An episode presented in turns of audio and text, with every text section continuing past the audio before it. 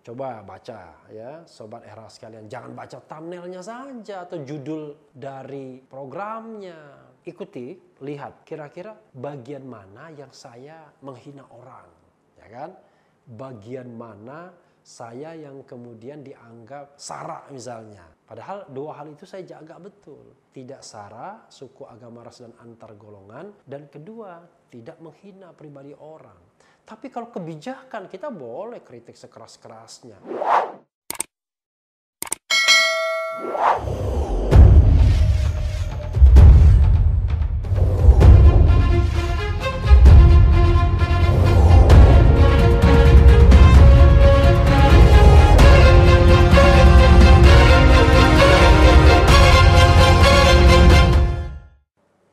Assalamualaikum warahmatullahi wabarakatuh. Sobat RH sekalian Jumpa lagi kita di channel yang keren ini Keren Cadas. Nah kali ini kita akan ada rubrik baru. Namanya batik. Seperti saya pakai batik ini ya. Kenapa namanya batik? Karena kependekan atau akronim dari baca kritik.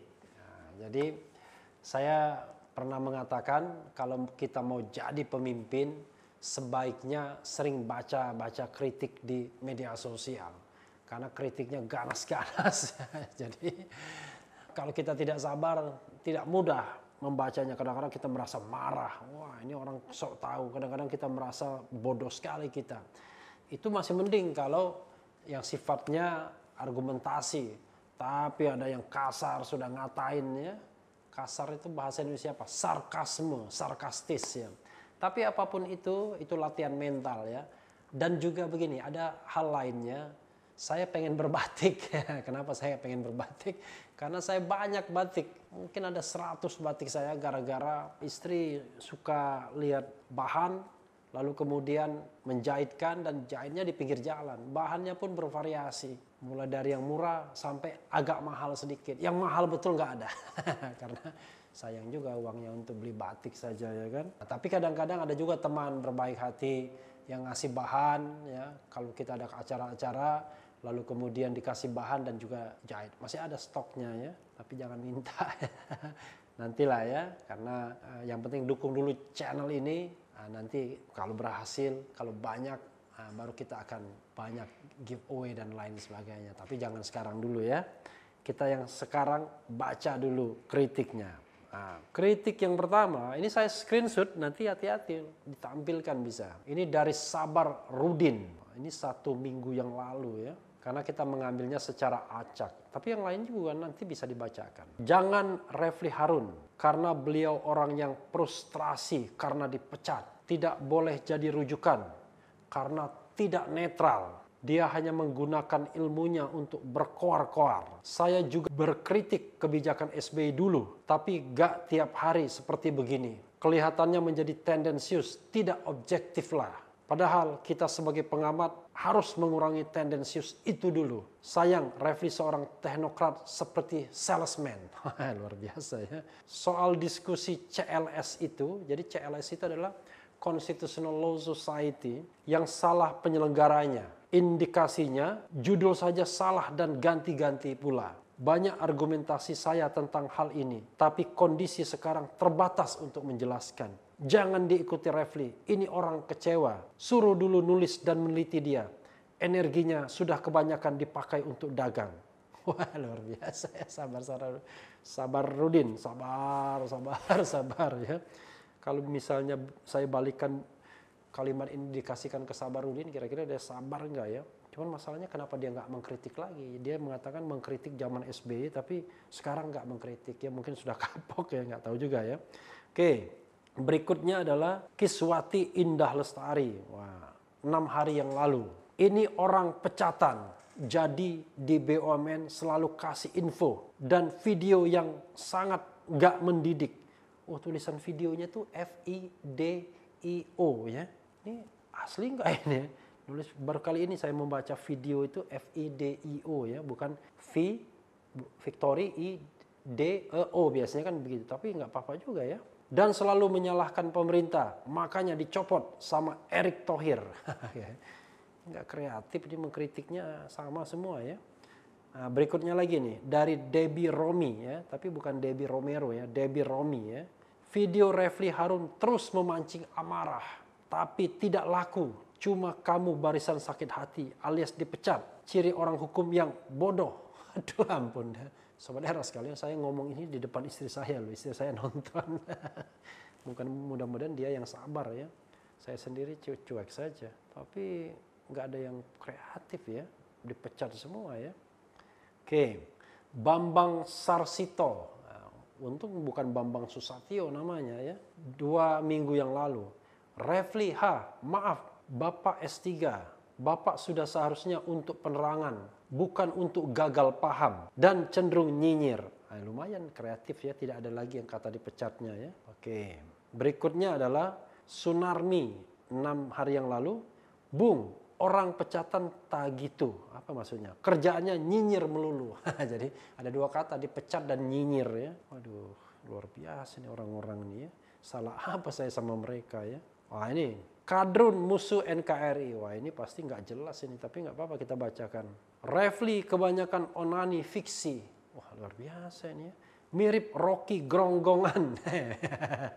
Karena saya udah udah curiga nih karena dia menggunakan kata fiksi pasti ada hubungannya sama Rocky ya. Sudah nggak ada kerjaan, keturunan Arab, kriminal, digoreng-goreng, lama-lama tololnya kelihatan. Saya keturunan Arab dari mana Nggak apa-apa, lumayan lah dibilang keturunan Arab.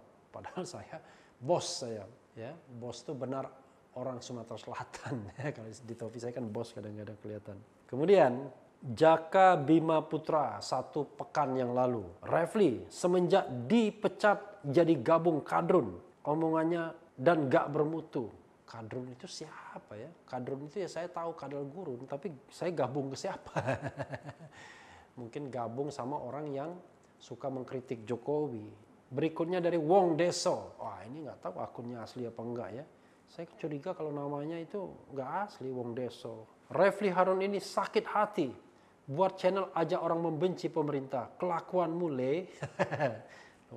tadi dibilang Arab, sekarang dibilang Le ya. Le itu kan anak kecil di Jawa ya. Kemudian Xiaomi, nah, Xiaomi, nggak tahu ini benar nama benar apa enggak ya. Rasa-rasanya tidak ada yang istimewa dalam perbincangan ini. Perbincangan apa ya? Tidak lebih daripada yang dibicarakan di bangku-bangku kaki lima tapi bagi orang-orang yang hanya baca buku, buku sederhana dari pengarang ecek-ecek, pengarang ini dianggap luar biasa. Apalagi bagi fans buta. Kalau hanya sebatas membahas ilmu sosial, tidak usahlah di blow up. Kalau kita memang kemampuan, maksudnya apa ya? Kalau kita memang punya kemampuan mungkin. Cobalah bahas tentang sains dan teknologi. Ilmu sosial dapat dipelajari hanya dengan membaca sambil mencari kutu. Uh, luar biasa orang ini ya. Ya mungkin saja. Saya kan nggak bisa ngomong tentang sains dan teknologi. Saya pahamnya hukum. Saya mengatakan cuma hukum tata negara yang saya paham sekali. Hukum lain ya kadang-kadang paham, kadang-kadang tidak. Karena kan di hukum sendiri kita juga harus spesialisasi. Bicara sains dan teknologi, apa ya? Sains itu apa? Ilmu kan? Teknologi, teknologi. Ya sudahlah, Pokoknya intinya karena saya tamatan fakultas hukum ya saya nggak ngerti sains dan teknologi ya. Kemudian dari JJJ Nur, J-nya triple ya, baru 22 jam yang lalu.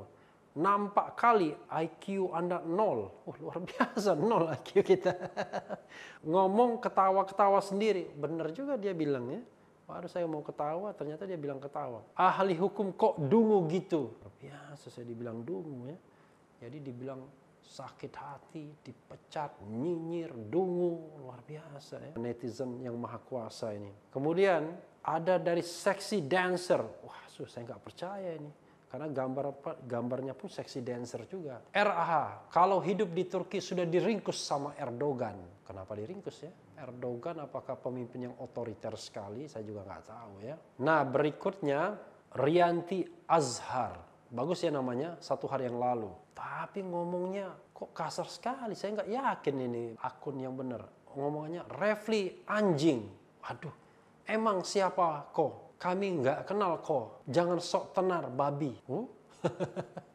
Coba bayangkan ya. Enak sekali orang ini. Tapi nanti saya screenshot gambarnya perempuan pakai jilbab, dan cantik. Wah ini benar-benar kelewatan saya kira ya. Saya nggak yakin ini asli akun ini. Tapi it's okay. Artinya itulah menggambarkan bagaimana kondisi kita ya. Saya salah apa sama orang ini ya. Nah, ini ada Vio Linggau satu hari yang lalu. Janganlah jadi kadrun karena dipecat Refli. Oh Refli. Saya nggak ngerti kadrun itu apa. yang jelas kadal gurun ya. Kemudian dari Ahmad Fahad lima hari yang lalu. Wah ini juga lebih kasar lagi nih. Repeli, korun. Wah. Orang hina Gak perlu didengar omongannya. Dia itu mafia dalam kurung maling. Wah luar biasa. ampun, ampun ya. Kemudian dari Victor, bukan Victor ya, Victor. Satu, dua, tiga, lima hari yang lalu. Orang ini, Refli, ahli hukum, bukan ahli hukum ya, ahli hukum. Tapi beliau lupa dirinya sering melanggar hukum. Sehingga beliau dipecat cukup tidak kekerasan juga. Maksudnya apa ya? Dipecat CKP tidak kekerasan juga. Hahaha. Akiu maklum beliau frustasi, frustasinya pakai P ya. Mungkin kadrun anyaran, semoga wise. Apa yang nggak ngerti ya. Kemudian ada yang menjawabnya, reply ya. Saya dulu kagum sama dia, ahli hukum tata negara yang netral bicaranya. Tapi sekarang kok jadi gini? Semua bintang tamunya tokoh kadrun semua.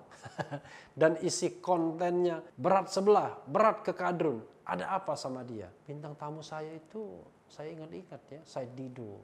Mungkin kadrun saya Dido ya kalau begitu ya. Kalau kalau dikatakan semua kadrun ya. Kemudian Ustaz Somad sekadrun juga. Ganjar Pranowo kadrun juga. Kemudian Tantowi Yahya kadrun juga. Gimana ya? Oke lah nggak apa-apa ya. Lalu kerjamu apa Bang Rafli? Sering orang bilang saya Rafli ya. Selama ngejabat untuk negeri ini. Biasanya cuma nyinyirkan terus bikin channel YouTube apa masih kurang kau punya harta? Introspeksi diri bang, introspeksi ya, roughly. Ini orang ngerti nggak ya fungsi-fungsi kerja itu? Jadi kalau kita bicara di BUMN misalnya, itu ada yang namanya komisaris, ada yang namanya direksi. Kalau kita bicara komisaris, komisaris itu menjalankan peran pengawasan, bukan peran eksekusi. Jadi kalau kita bicara tentang kinerja perusahaan secara keseluruhan, misalnya profit dan lain sebagainya, itu bagian terbesar dari kerja dari direksi. Kalau komisaris ya itu memastikan everything is on the right track. Nah, di tracknya. Tidak ada penyimpangan ya. Seperti itu. Memberi nasihat yang benar mengawasi yang benar. Jadi paham juga sobat era sekalian. Mana fungsi eksekutif ya yang bicara mengenai kinerja ke perusahaan secara secara umum, mana fungsi pengawas seperti komisaris. Karena fungsinya kan dua, mengawasi dan memberikan nasihat, ya. Termasuk juga ada beberapa fungsi lain misalnya ya dalam rangka approval misalnya untuk katakanlah penunjukan direksi yang baru atau misalnya merekomendasikan atau mengajukan usul kepada Kementerian BUMN dan lain sebagainya. Jadi tolong dipahami dulu ya uh, fungsi dari uh, Dewan Komisaris dan Dewan Direksi. Kan begitu ya? Oke, jangan kemudian bicara hal-hal yang tidak sesuai dengan kapasitas kerjaannya ya. Oke. Berikutnya adalah Refli Harun udah bengon, bingon, apa bingon? Fikirannya, stres, gilatnya, molonya bosok, laknatullah Jangan tamut Pak Jokowi. Allah bersama orang benar. Ya Allah hancur orang jahat ini. Allah Bapak Jokowi bersama rakyat maju terus. Ampun dah ini bawa-bawa nama Allah segala ya. Tapi Allahnya huruf kecil di sini. Untung dia tulis huruf kecil kalau huruf besar kan gawat juga. Kemudian itu dari Bapak Hamid. Wah, namanya Bapak Hamid ya. Kemudian dari Kang Rasum. Ini orang pecatan yang sakit hati, ngoceh melulu, bikin kisru negara aja, dasar pengkhianat negara. Dulu-dulu lo ngebela terus Jokowi ref, sekarang lo menjelek-jelekan terus Jokowi. Ketahuan hati lo sangat-sangat busuk. Aduh ampun. ya tidak apa-apa juga ya. Mungkin Kang Rasum kan tidak mengikuti saya terus menerus. Tahunya setelah saya bikin channel YouTube ya. Saya sendiri kan sudah berkali-kali mengatakan sejak 2017 saya sudah mengkritik Jokowi. Awalnya memang berharap banyak pada Jokowi, tapi saya sadar dari awal kan saya pernah menulis bahwa ekspektasi 100% dari rakyat itu mungkin tidak bisa dipenuhi semua oleh pemimpin, tapi paling tidak kita ke track sana, on the right track. Dan saya tidak mengkritik semua. Jadi bidang ekonomi dulu saya anggap bagus, tapi sekarang kan kita susah mengatakan bidang ekonomi bagus. Konsolidasi politik bagus sampai sekarang, karena Jokowi didukung hampir semua kekuatan partai politik, ya kan? Artinya mastering dia di bidang konsolidasi politik. Tapi di bidang penegakan hukum kan masih jauh kita, masih negara-negara korup kita tergolong ya. Oke, jadi kita juga harus objektif. Menyukai itu objektif, mengkritik juga objektif. Yang nggak boleh membenci ya. Ya kan, saya nothing to do dengan Pak Jokowi, ya kan. Yang saya pikirkan adalah bagaimana kebaikan negara dalam versi saya dan keinginan saya tentunya ya versi orang lain atau perspektif orang lain ya itu bukan urusan saya kemudian dari tadi Bapak Hamid, Kang Rasum, kemudian dari Lili Rusnali. Mudah-mudahan akun asli ya. Refli Harun akan terus cari kesalahan presiden. Maklum, dia sudah dikeluarin lingkaran kekuasaan. Oke, saya merasa lingkaran kekuasaan itu apa ya? Jadi sobat RH sekalian, saya pernah menjadi staf khusus menteri. Dan itu selama empat bulan. Jadi kalau empat bulan itu dianggap berada dalam lingkaran kekuasaan, ya mungkin benar juga. Tetapi tentu dalam empat bulan itu ya mungkin baru bisa beberapa hal saja yang dicatat. Jadi waktu itu saya sengaja memang mundur karena memang saya merasa sepertinya chemistry-nya nggak dapat dan berasa, sepertinya saya nggak cocok di tempat itu. Makanya saya mundur sebagai staf khusus Menteri Sekretaris Negara. Nah, tapi saya menjalani profesi atau jabatan sebagai komisaris utama di Jasa Marga dan di Pelindo Satu. Saya tidak merasa bahwa itu orang berada dalam lingkar kekuasaan karena nggak ada hubungannya sehari-hari dengan Presiden Jokowi. Nggak pernah juga dipanggil ke istana sebagai komur. Bahkan dipanggil menteri pun juga nggak pernah dipanggil menteri uh, apa menteri BUMN misalnya. Belum pernah. Jadi saya dipanggil menteri BUMN itu justru dalam kapasitas sebagai ahli hukum tata negara dan belum menjadi komisaris. Ketika jadi komisaris bahkan ketemu menteri pun nggak pernah lah. Kecuali ketemu dalam kegiatan. Kalau one on one ya berdua saja juga nggak pernah. Jadi kalau dibilang lingkaran istana, lingkaran kekuasaan, apa yang ada di lingkarannya ya? Karena saya komisaris utama independen. Jadi sobat era sekalian, ya walaupun ini kritik, saya pun tetap membahasnya dengan bahasa yang jelas ya dengan dasar yang jelas. Kalau di BUMN itu kan ada komisaris independen dan ada komisaris yang non independen atau dependent. Saya dua kali ditunjuk sebagai komisaris utama independen. Yang the nature of komisaris independen itu adalah mewakili kepentingan pemegang saham minoritas. Ya, kenapa? Karena jasa marga pada waktu itu adalah perusahaan TBK. Maka secara teoritis mereka yang menjadi komisaris utama independen itu tidak boleh ada afiliasi dan pemerintah. Makanya kemudian saya berhenti sebagai staf khusus Menteri Sekretaris Negara karena juga ada alasan lain.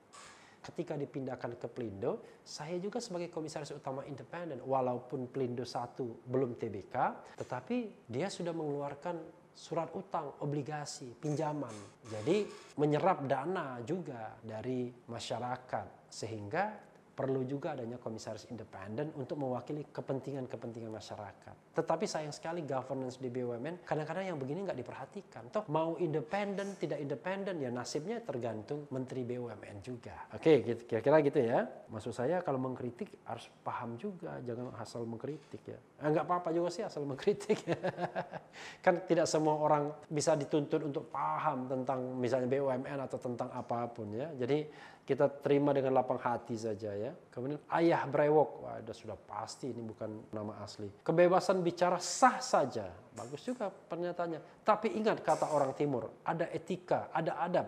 Itu bedanya manusia dengan hewan. Nah, ini menarik ya. Dia dia mengatakan bedanya manusia dan hewan dengan tanda seru tiga lagi. Lalu bedanya apa? Dia ingin mengatakan saya hewan barangkali. Jadi saya setuju ngomong itu ada etikanya. Makanya kan di dalam channel Refli Harun ini coba baca ya sobat era sekalian. Jangan baca thumbnailnya saja atau judul dari programnya. Ikuti, lihat kira-kira bagian mana yang saya menghina orang, ya kan? Bagian mana saya yang kemudian dianggap sara misalnya. Padahal dua hal itu saya jaga betul. Tidak sara, suku agama ras dan antar golongan. Dan kedua, tidak menghina pribadi orang.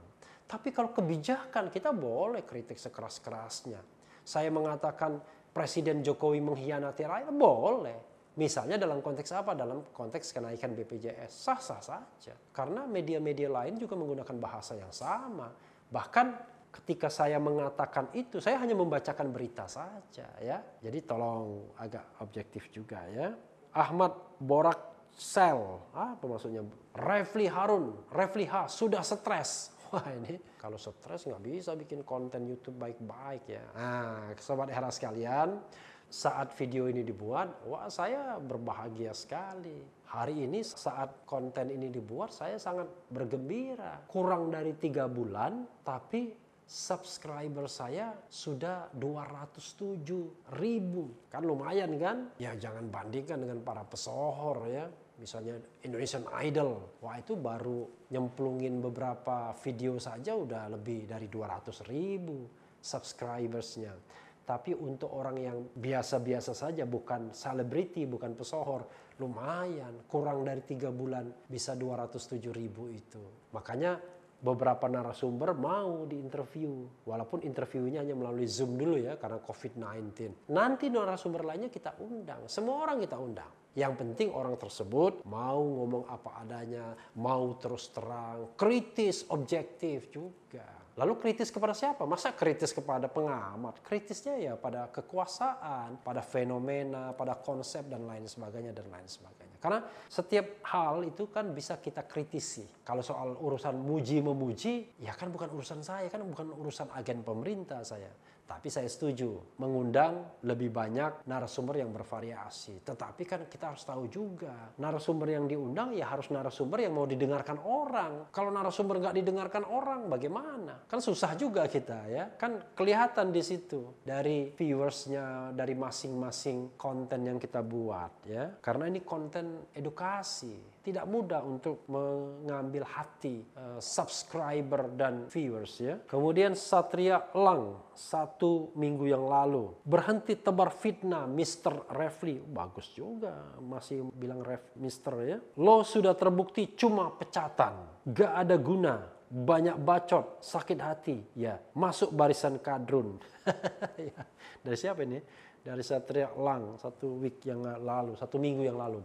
Ya Sobat Era sekalian, saya sengaja membuat program ini agar kemudian kita harus berani terbuka. Saya pernah punya pengalaman. Jadi ada seseorang, ibu-ibu itu selalu mengkritik saya dan selalu menjelekkan saya dengan bahasa-bahasa kasar. Bahkan pernah dibilang banci apa, tidak jantan dan lain sebagainya. Lalu saya kemudian direct ke dia. Saya bilang, kamu siapa ya? Ada urusan apa dengan kamu? Wah, dia dia malah ngatain saya lagi ya. Sudah, Akhirnya saya berkesimpulan berarti ini orang nggak usah dijawab. Benar nggak nggak saya jawab, saya biarkan saja. Eh ternyata hilang sendirinya ya. Jangan-jangan setelah dibaca begini, part hilang yang komen-komen seperti itu ya. Tapi ya jangan unsubscribe ya.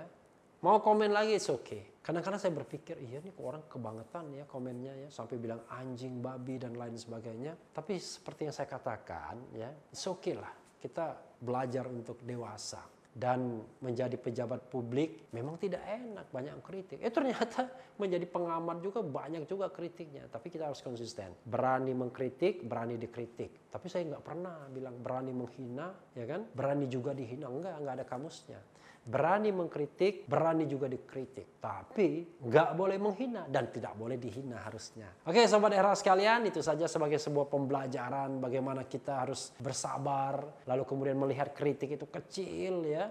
Apalagi kadang-kadang kritik itu cuma buzzer, cuma mesin, cuma fans club ya. Dan kadang-kadang mudah-mudahan suatu saat orang pun akan paham bahwa kita mengkritik untuk kebaikan, bukan untuk keburukan ya dan mudah-mudahan yang Maha Kuasa terus melindungi kita semua. Dan yang penting tetap di channel ini karena di channel ini Anda akan dirayu, ditipu, dibaperin, dicecar di jalur khusus. Karena channel ini adalah channel yang memeras, mengancam, dan membenci. Jangan lupa subscribe, like, comment, and share. Ciao.